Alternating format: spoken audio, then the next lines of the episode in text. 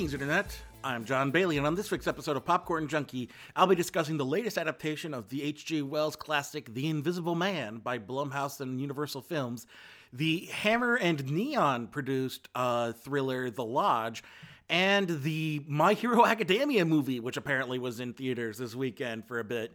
Uh, plus, I'm going to discuss the uh, Pokemon Mewtwo Strikes Back remake they, that was just released to Netflix. So let's get started.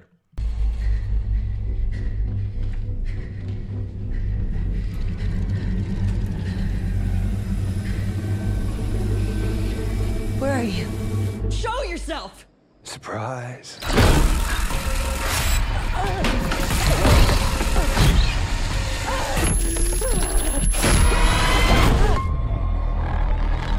Let me help you. You can't help me. Surprise.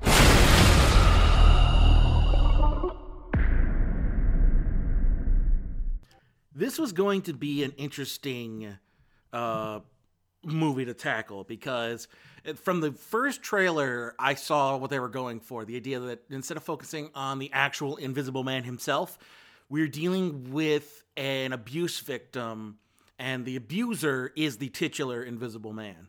And so I was very uh, cautious about how they about this movie coming out because so many times when they've tried to portray abuse victims in especially like horror movies it can go down really trashy routes. Thankfully that does not happen here. This is a very not i'm not going to say ac- as accurate but it is it captures how ptsd and abuse works. It understands it it plays it up it doesn't play it up to like extreme degrees. This is a very very realistic portrayal of abuse.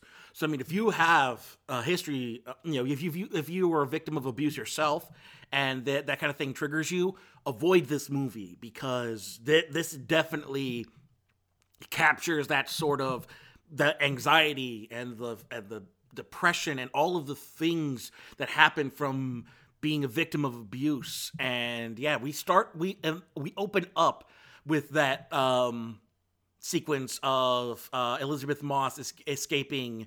Uh, in the film, it's revealed to be an entire freaking compound, like um, like the dude from Ex Machina. It's that kind of massive compound that this apparently tech billionaire is living in, and she has to escape it like it's a prison. And then it, he punches through the car window.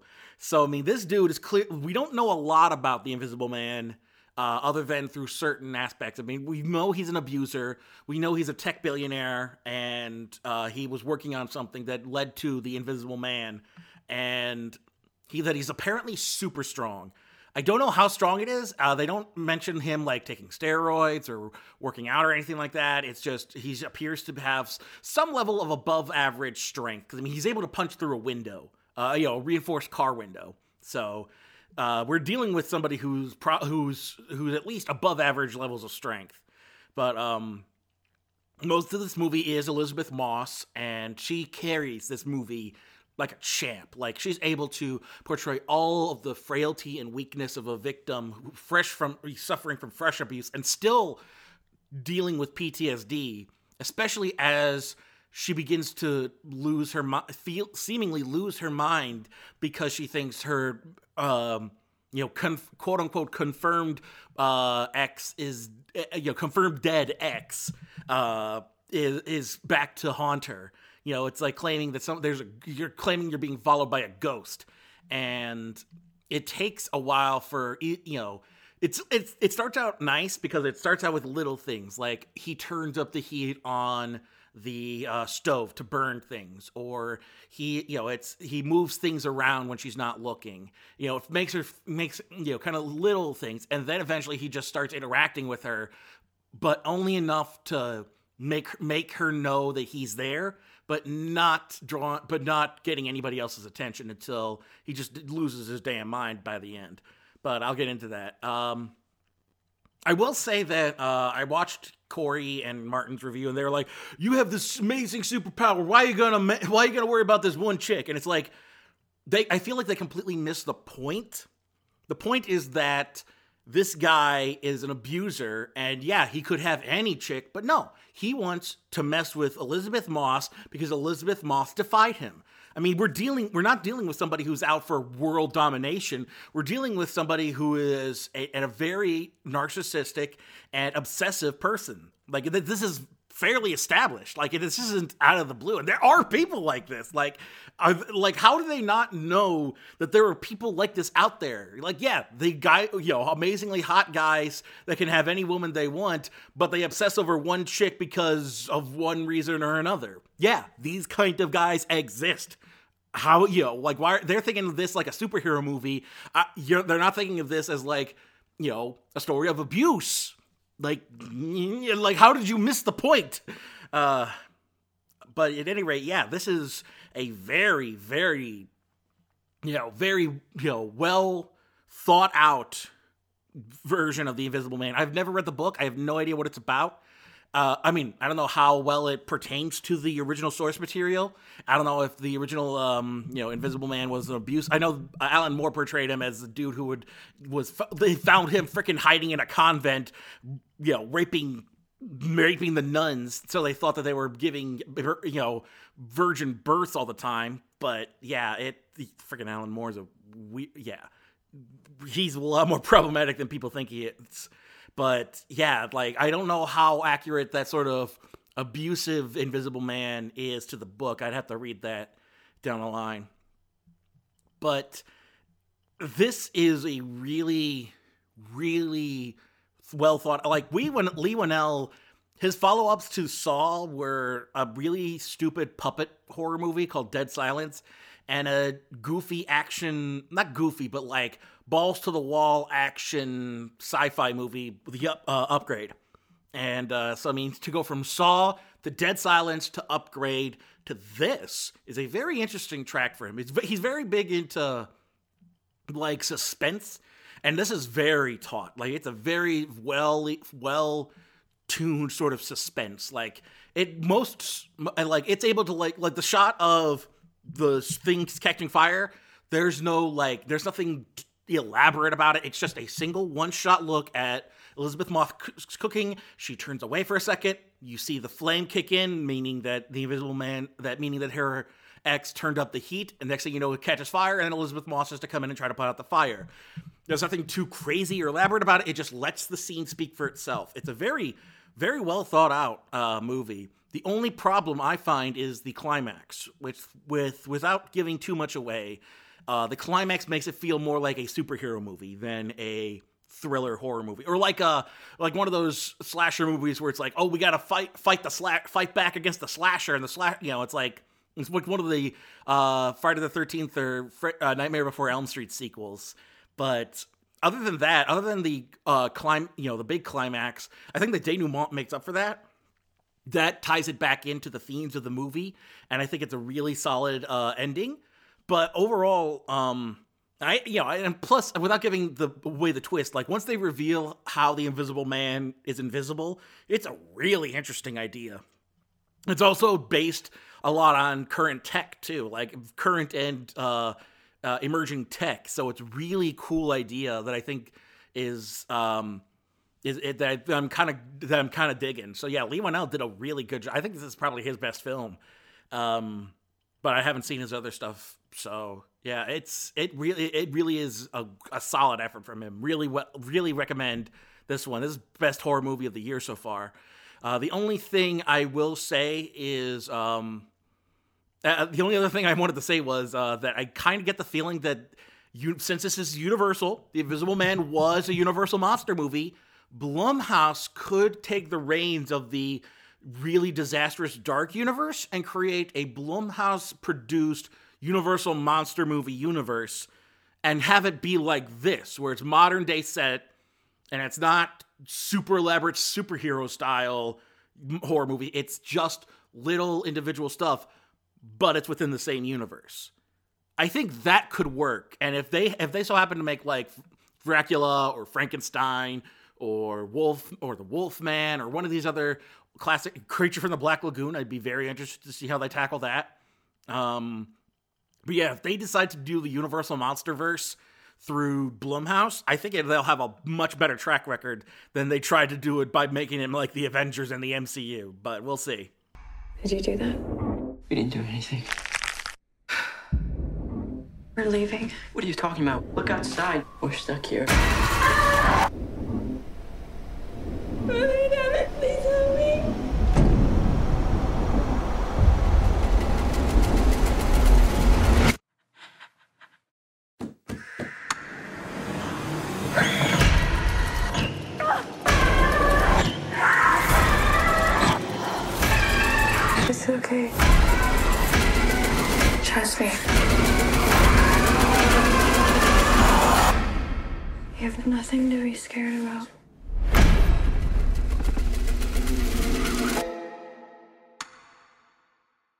So it took a while for me to finally get to see these because it was only playing in one theater near me, and it was the former Dollar Theater.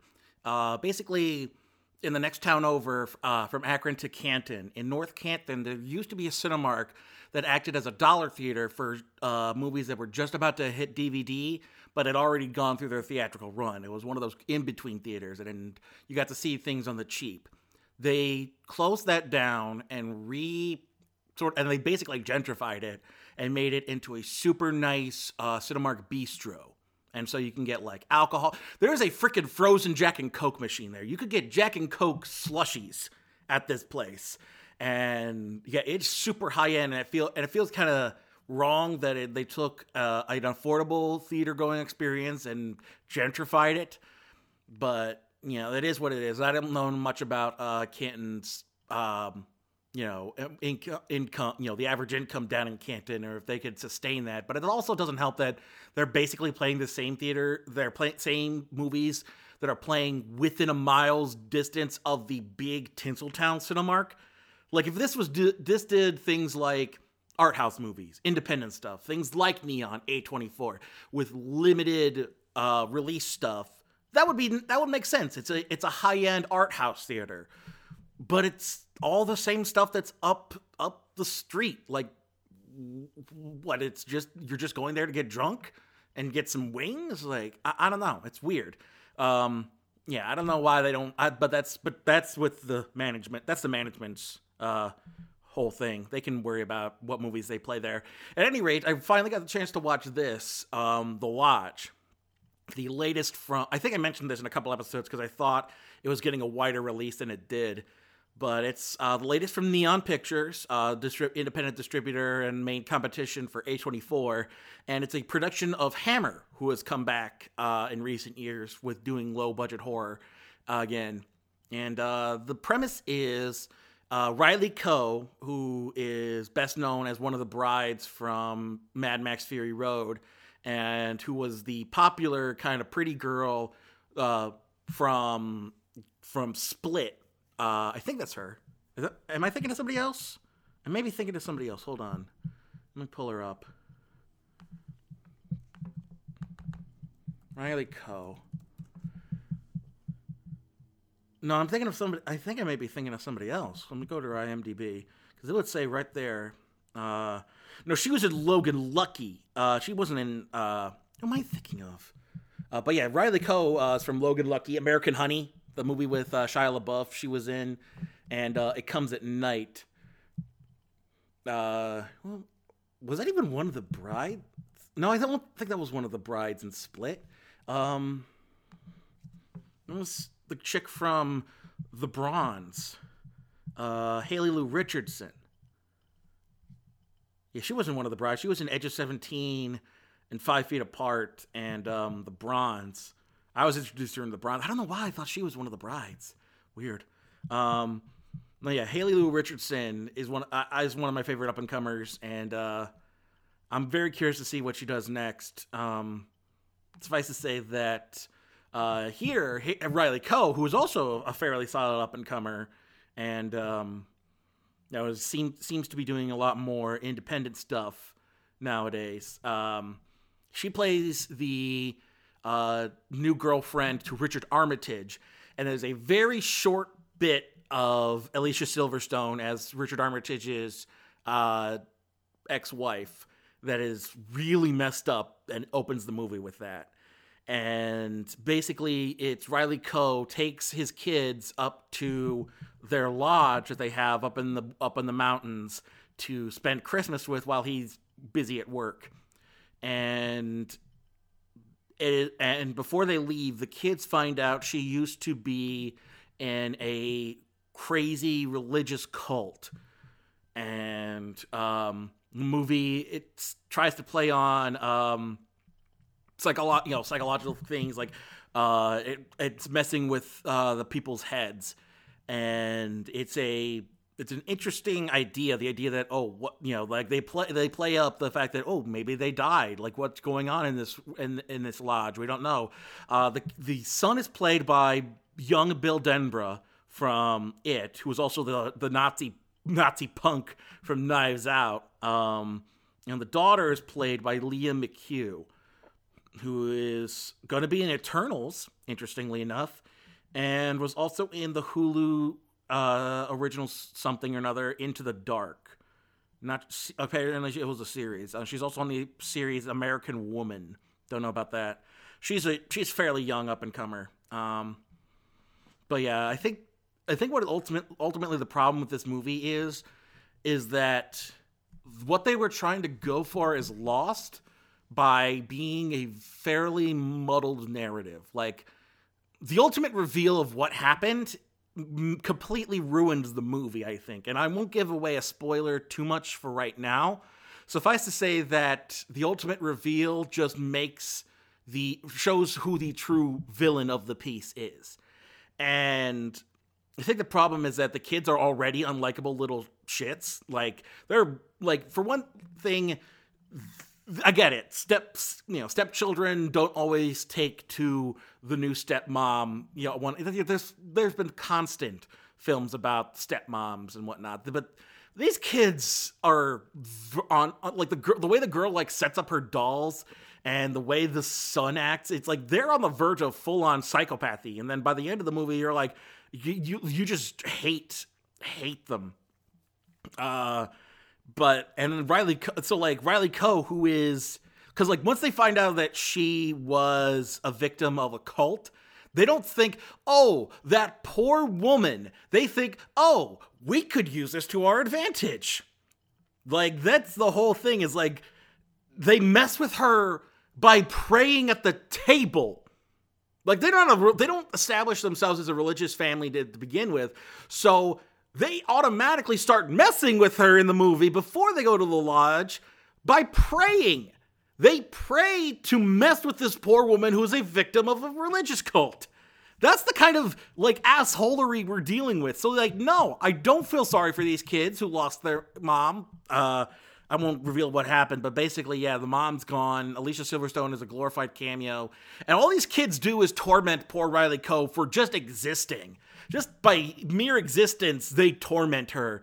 And the movie never acknowledges that these these kids are the problem. These kids are the monsters. No, that, that that's never treated as like evil kids because that this this is goes beyond like childish pranks. These are downright psychopathic little shits. And the movie never acknowledges that. The movie acts like, oh, these poor kids. How they, you know, maybe we can get these uh, you know, maybe they'll fin- finally get along with their their new uh, possible stepmom, their future stepmom. But no, this this movie is just like this movie deals like, oh yeah, aren't these you know all those darn kids? They miss their mom so much they're going to torment a woman until she goes crazy. Like yeah, that's that's the kind of stuff you're expecting in this that that turns up in this movie. And I the ending absolutely ruined the movie for me. It's another one like the turning where it's just like, "Oh, you could have, you know, not done that, but instead you decided, "Oh yeah, let's do this and completely ruin the movie." Let let's just make and yeah, I don't feel bad for these kids at all by the end. They're they're little monsters and screw them. Like I don't care if your parents' marriage fell apart and you take it and you hold it against the the the you know the new the the new girlfriend. You're not you know you're there's a there's a line you don't cross with when it comes to these sorts of things. And yeah, I do not feel sorry for these little kids. They're monsters and they get everything that's coming to them. It's just really stupid how it goes down. So yeah, um I think that's about all I can say without really going into spoiler territory. Suffice to say that yeah, don't don't watch this. You can do better. This is just a very it's a boring movie for starters, and then the ending is stupid. So, like, the, there's there was I was sitting I was sitting next to this older couple, um, and the fa- and the and the hus- and the husband or uh uh boyfriend or whatever, I don't know what they were. I'm assuming husband. Um, they th- uh, kept falling asleep and had to be woken up. That's the level of boring we're dealing with in this movie. So, yeah, d- that that tells you all you need to know. If you want a good uh, nightcap, turn turn on The Lodge. 100%! If I can't protect those two, Then I can't call myself a hero! This is a race against time. We're the only heroes on this island. We're the only ones who can save the people here. we're gonna kick the crap out of these losers. We won't stop now! I'll blast this villain with everything I've got! Detroit!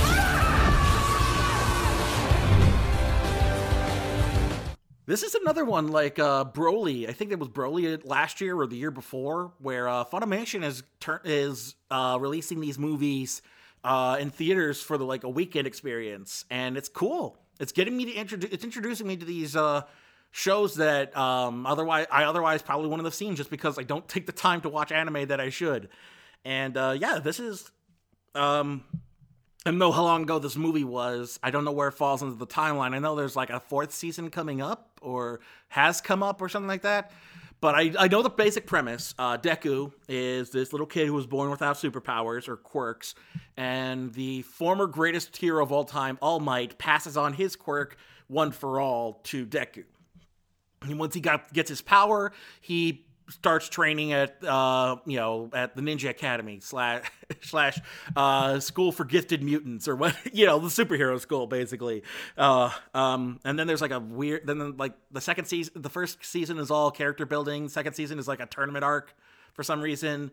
And um his main rival is this kid is Bakugo uh, who sounds really close to the game where you spin tops at each other.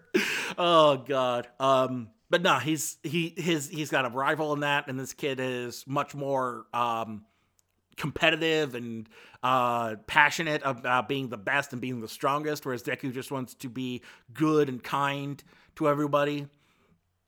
But um, the premise, and then the premise of the movie, wherever it falls in line with the with the timeline of the series, is the class from 1A, uh, Deku's class, is tasked with being the superheroes for this small island off the coast of Japan in order to um, basically get their train, turn, take off their training wheels and be heroes in the real world. And you get the class from 1A and you know all the fan favorites, um, kind of helping out around the community, doing nice things. But while that's going on, some hero come, some villain is uh, is taken away and escape. You know, it like helped escape um, in order to enact his plan for world domination and complete upheaval of the superhero society because apparently it's broken. And I don't like the main problem I have with this movie is the villain's plan doesn't really make sense.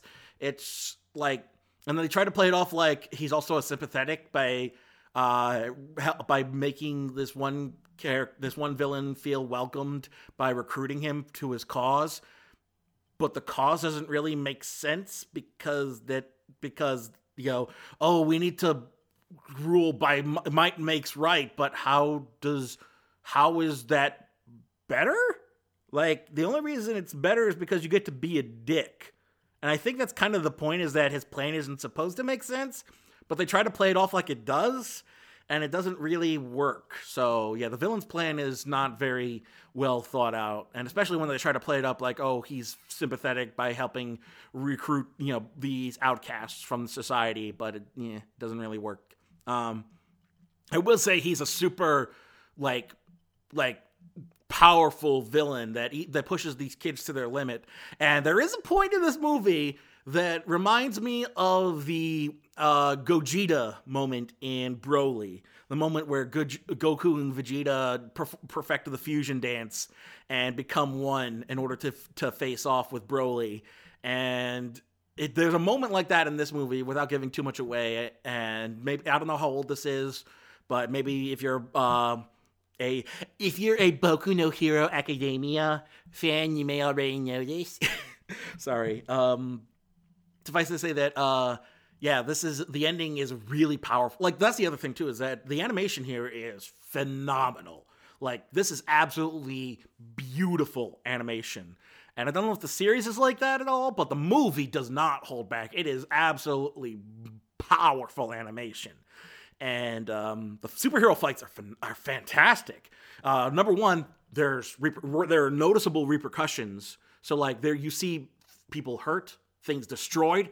There's a death, you know, there's a noti- notable noticeable death toll. So it's like there are stakes here which is more than I can say for the Marvel movies, which is one of their biggest problems, is that there are very few stakes because eh, because Disney doesn't want them to be a ba- to be baddies and hurt people. Like, oh my God, what are the stakes here? Because you're not letting us see the stakes.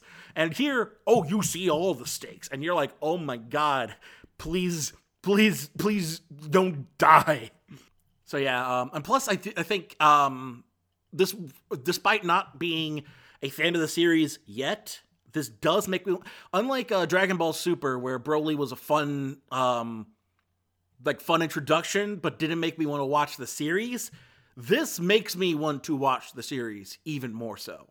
Like this makes me want to get invested in these characters because Deku is a, a, fantastic character, and Bokugo Bakugo is, is a solid sort of counterpoint to him and um, all the other characters are fun and clever. Like the only one I don't really like is the is the is the dude with the where he rips the balls from his scalp and it actively bleeds uh, when he does so. Um, I think that kid is just gonna be too like uh dorky anime perv for me. I think he's gonna be my least favorite. I like the frog girl. I think she's she's a neat uh, concept. Uh, I like the alien, the pink alien girl, the one who looks like um, Android what, thir- Android nineteen or something. Uh, the pink, uh, I, yeah, the one that looks like Majin Buu, whatever Android it is, it looks like Majin Buu, but with you know, but but as a but a girl. Um, I think she, I think she's an interesting design and uh, character. I dig all the the fact that these kids have all kinds of quirks that aren't n- normal superpowers. I mean, we're talking about a frog girl, a dude with multiple arms and like weird, weird like you know, looks like a weird you know Lovecraftian monster. We're talking about a dude who can um, uh, shoot tape from his arms, and we can and you know and then but then you've got the normal ones like um, Bakugo can shoot shoot uh, can create explosions, and uh, one dude controls electric generates electricity and can act as a lightning rod. Um, Deku's super strong when he util- utilizes the all for one, and um, and yeah, it's I mean you've got a mix of people like the the one kid, uh, the the Sasuke of the group, the one who's got the, the Zuzuko, who's got the the got who's got the fire scar from his abusive dad, um, who's got the fire and ice powers. I think you know, so you got a mix of viable powers with sillier powers, but they all manage to work together. And by the climactic fight, they all manage to pull their own weight. So it's like the, it doesn't matter what how silly your power is. You're you're just a, you you you're just a you're just as a viable hero as anybody who can make explosions and shoot electricity. You know, you can have silly superpowers and be a hero, and I like that about this universe. It makes me, you know, it definitely makes me think of um the the whole idea of like the quirks differentiating between heroes and villains and just regular everyday like there are people with quirks and superpowers that don't fight crime and stop villains they're doctors and you know people who just live do normal mundane tasks and that's a I like that about this universe. It's a very, you know, I have I have my own idea for a similar storyline uh, with that idea behind it. The idea that you know you don't you don't necessarily need heroes. Just everybody has, but everybody has superpowers, and nobody even thinks, well, I can use these powers to fight crime or to be a big shot or something like that because it's just so mundane, you know. And um, yeah, it's it, it's a really it's a really cool universe idea, and I dig everything I know about it so far. I've learned peripherally because people love this series, and I definitely need to check it out too because it's this movie shows it is exactly up my alley. So uh, if I get you know if I get the chance, I'm definitely gonna start uh, watching through uh, this one down the line. Um, The, the movie itself, very good. Very highly recommend. Even as even if you're not a fan of the series, if you're a fan of good animation and superhero stuff, this is for you. This and you don't need to know anything about the series going in. It gives you a good recap of everything you need to know about these characters before the events of the movie, which is a nice touch too. So it's a nice intro to the series for those who don't know, and it's a very, very cool, very good superhero movie. So yeah, high recommends from me. Salutations, ladies and gentlemen. It's the Popcorn Junkie here for a little Netflix and chat. All right. And then lastly, we've got the uh, Mewtwo Strikes Back Evolution movie, which finally got dumped to Netflix. Didn't even bother doing a Fathom release. It's just like, screw it. There you go, Netflix. You get the you get the Mewtwo Strikes Back remake. And uh I will say this. I will put it on par with the original in so much as the original has I think some better animation overall. The animation quality is better in the original. The dialogue and writing is a lot more unique in the original. And uh, the overall message and theme is felt through the original better. That being said, this remake does fix a good chunk of stuff. Uh, and the animation is solid for the most part. The Pokemon animation specifically is beautiful. Like you can see the fur effects on Pikachu and um, Wigglytuff. Uh, you can see the scale effects on Charizard. Charizard is also featured a lot more in this movie, which is interesting. That they finally, that despite the fact that Char, you know, they, they make Charizard a more prominent part of Ash's party in this, which he wasn't in the original movie for some reason. But uh, yeah, it's a really, really solid animation effort. And the only problem I have is the humans who look full on uncanny valley. Like the bit there are bits especially where we see t- we're just looking at ash with all the human teeth is downright horrifying. Like fully rendered almost very almost exactly human teeth. I'm just like uh, uh, i don't like it. Take it away. Ash is like my new paralysis demon in, in this movie. Uh, uh that also like the new cast um, isn't quite like when you're when you've grown up on that 4Kids cast having the having the pokemon company cast read read the lines uh, doesn't quite work as well. It also doesn't help that some of the dialogue has changed for the worse. Like that 4Kids dialogue in the original was kind of bad but it was also fun bad. It's like punny and goofy. Um, uh, but this one manages to uh, this one manages to kind of sand that down, and it's kind of generic and boring. Uh, they do manage to fix the one of the biggest Pokemon fan uh, gripes, which is Jessie and James know out can differentiate between Scyther and Alakazam, and Meowth knows the difference between Sandslash and Sandshrew. Um, but yeah, it's it's a it's a mixed bag. Like the parts of it that work are improvements from the original, but the parts that don't show why it's only going to be a sad. Cl- it's like it's like Mewtwo, but if Mewtwo was not as good of a clone as of Mew. Mewtwo was a much more much more superior clone of Mew. This movie is a sort of Mew one and a half. You're clearly not quite as good as you're not quite better than Mew but yeah, it's. A, I will say also Dan Green voicing Mewtwo. Mwah. You you screwed up on making not making him voice Pokegod uh, in Arceus and the Jewel of Life, or that's the other thing. Arceus, Arceus, Arceus, Arceus, however you want to pronounce Pokemon God's name. What go for it. But um, the fact that you missed the opportunity to have Dan Green voice Pokemon God himself itself itself genderless. Uh, is a complete debacle by the Pokemon Company and by Nintendo and whoever is in charge of the animation stuff.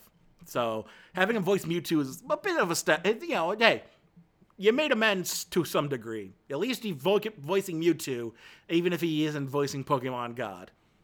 Yeah, seriously, if we can have a, if a du- of a dub uh, of Pokemon of 12th movie where Dan Green voices Arceus, go for it. I love it. I'm into it. Dan Green vo- voicing Pokemon God is a complete missed opportunity. Not voicing Pokemon God is a complete missed opportunity.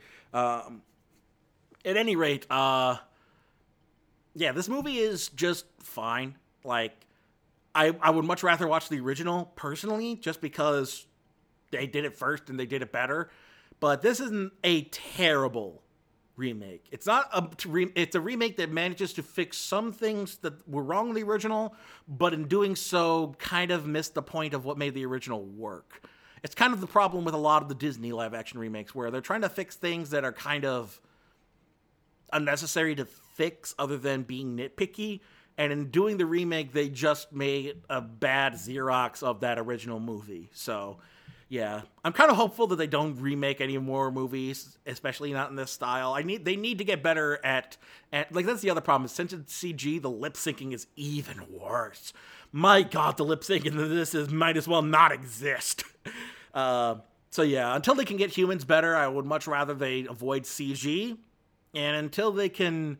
Uh, and, and and if they are going to do more CG movies, I would much rather them do like adaptations of the Pokemon Adventures manga or direct adaptations of the games, like uh, Pokemon Origins was, you know, th- or the Generations even. So I would much rather them do new things than try to recreate the old movies in CG in fairly un you know finished CG. So, I mean, if you're really interested and you're a big fan of Pokemon, you can check it out for yourself.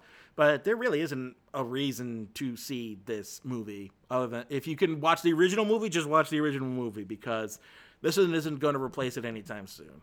So that's all for the reviews. Let's take a look at the box office report. And now the popcorn junkie checks in with this week's box office report. Uh, it's going to be an interesting box office this weekend. The biggest release is a Blumhouse horror movie, so I'm doubtful it's. Although it did take uh, the XD theater from uh, what was it like Call of the Wild last week, so I'm very curious to see the numbers this weekend. So looking at the weekend domestic chart, uh, the one problem I have with uh, this movie, this this the num the numbers. Ch- oh wait, no, there it is. Okay, they have the old ones. The photograph dropped out of the top ten and is now number sixteen. Um, Parasite and Jumanji also dropped out of the top ten. Um, and uh, looking at number ten this weekend is Fantasy Island, which brought in two point three million dollars this weekend bringing its domestic gross up to $24 million and its worldwide gross up to $40 million on a budget of $7 million. So, yeah, Blumhouse strikes again. Even with a terrible movie, they can still, all, all, all it takes is like a $10 million and they're made at their budget no problem. So, I kind of hope they don't do any more of these just because it's just really bad and i hate that bad movies that's the one problem i have with horror is that it doesn't matter how bad you are you're still successful and that gives people a reason to let you make more movies speaking of which dropping from 5 to 9 is brahms the boy 2 which brought in 2.6 million dollars this weekend bringing its domestic gross up to 9.7 million and its worldwide gross up to 16 million dollars and let me guess budget of 10 million. So yay, it's already made back its budget and it's on on route to being another success. Great. Great. More of the boy movies. Thanks horror fans. Ah, this is why I hate horror as a genre. I could do you know what? I really need to start working on that corn talks thing cuz I could go on about my issues with the horror genre. Dropping from 7 to 8 is 1917. 2.6 million this weekend, 155.8 overall. Uh, domestically, worldwide, 362. So, yeah, that's still doing numbers. Uh, jumping from 11 to 7, interestingly enough, is Impractical Jokers. That jumped up from out of the top 10 back into number 7 with $3.5 million, bringing its domestic gross up to $6 million no real international market, and um, no budget listed. So I have no idea how well this is doing. Let me check Wikipedia. Let me see if Wikipedia has the budget for this.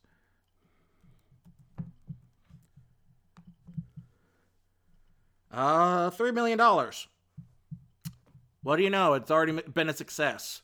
Just by bare, for some reason, it got it got an increased um, theater presence and made double its budget. It made back its budget immediately opening weekend and doubled it by the by the third weekend.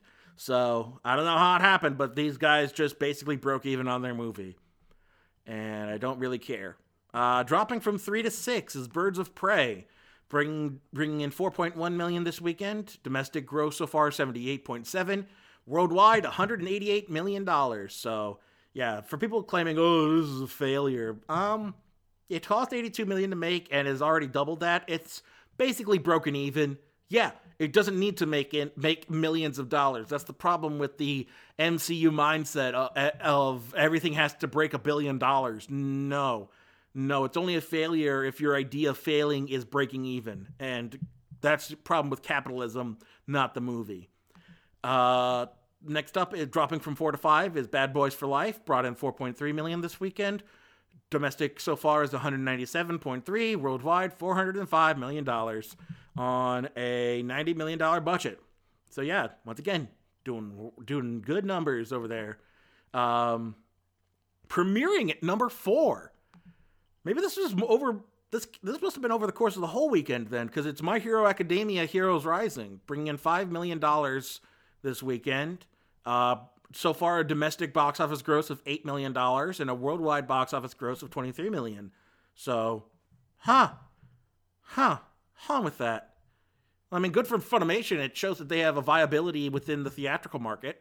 So cool, cool beans. Dropping from two to three is The Call of the Wild, bringing in $13.2 million. Uh, domestic box office is 45.8 million. Worldwide is $79 million. Bare, it still hasn't broken uh, the production budget. So, yeah, this is going to be another big flop this year. So, sad to say, but I think the, the era of the over $100 million movie needs to kind of die out. And we need to go back to mid level production value because so, making it $100 million isn't breaking even as much as people think it is. The, the lower your budget, the bit more, the lower the threshold you need to succeed. So, whatever. Dropping from one to two this weekend is Sonic the Hedgehog, bringing in $16 million. Uh, domestic box office so far is $128 million, and it's double that worldwide with $265 million after, what, three weeks. So, yeah, Sonic the Hedgehog is doing doing good. It sucks that they basically screwed over the uh, team at Moving Pictures in Vancouver, but they've apparently done that before because Moving Pictures did the same thing to the company that did Life of Pi. Life of Pi, or no, one of those two. So yeah, basically they did the same thing with Life of Pi. Um, but yeah, that's another corn talks topic I could go into. Uh, suffice to say that um, give the fans what they want, and you'll then they'll come see your movie. Shock of all shocks. Hopefully, Paramount learns that lesson. Betting odds on they won't. Bet yeah, they're good. Uh, anyway, premiering at number one, bringing in $29 million domestically, is The Invisible Man. And international box office opening weekend is $49.2 million on a $7 million budget.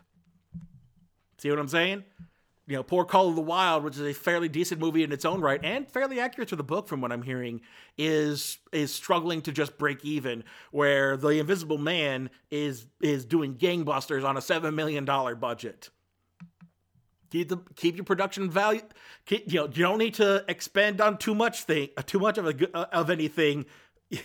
don't don't try to pump up your budget with uh, with unnecessary stuff. Just you know if you got a good story to tell, tell that story. So yeah, Universal Universal is doing nice doing nice numbers with the Invisible Man, and I would not be surprised if they tried to spin this off into a new Blumhouse produced uh, Universal MonsterVerse. Like I'm saying, I, I would be if they, they they they did just fine with Halloween.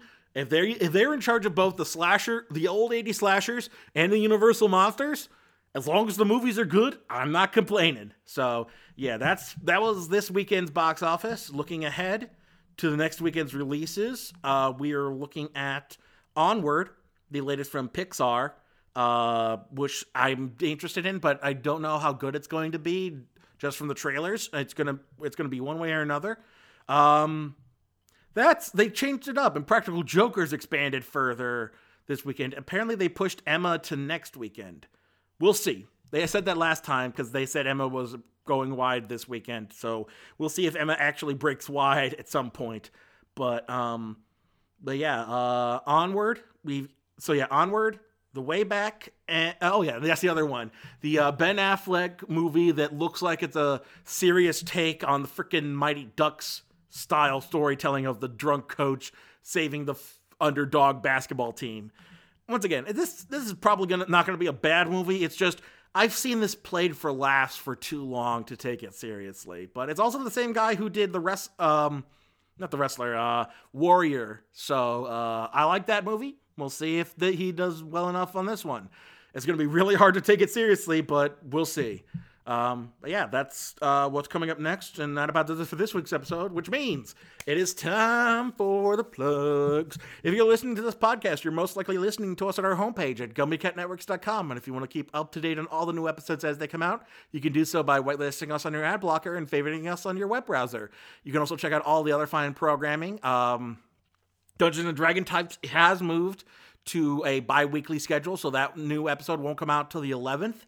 Uh, but we also got the latest episode of Living in the Stacks out this before the end of the month. That is about Dancing with Eternity. So if you want to hear about our, our discussion from uh, about a book from the uh, uh, voice of oh well, who is in Team Fortress 2?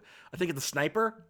Uh, one of the one of the guys who works over at Valve as a voice actor wrote a book called Dancing with Eternity and takes place in like the 31st century and it is it is super deep and interesting. So if you want to hear us discuss that, check out the latest episode of Living in the Stacks.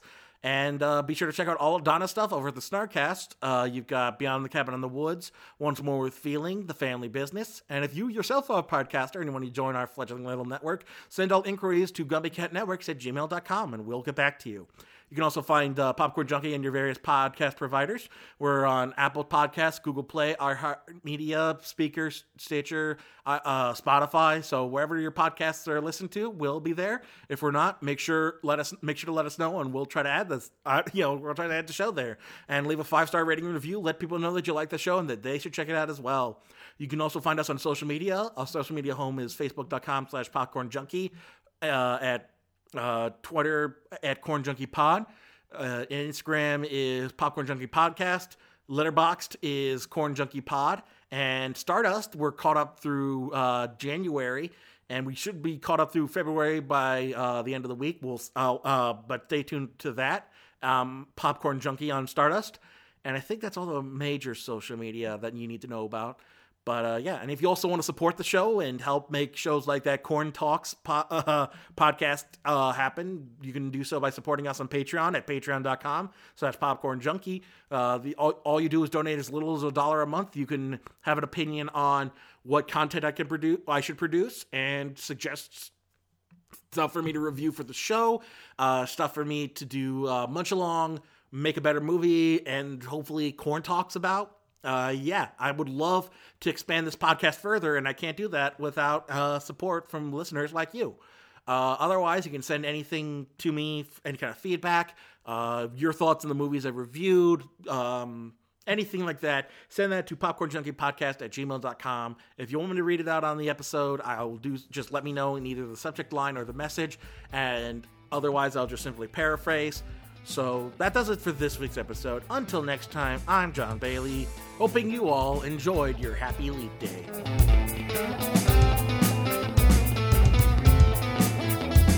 The theme song for Popcorn Junkie is Funky Popcorn by the M. Look up Funky Popcorn by the letter M on SoundCloud for more of their music. Artwork provided by Nafyo, N A F Y O. Look up nafyo.deviantart.com for more of his artwork.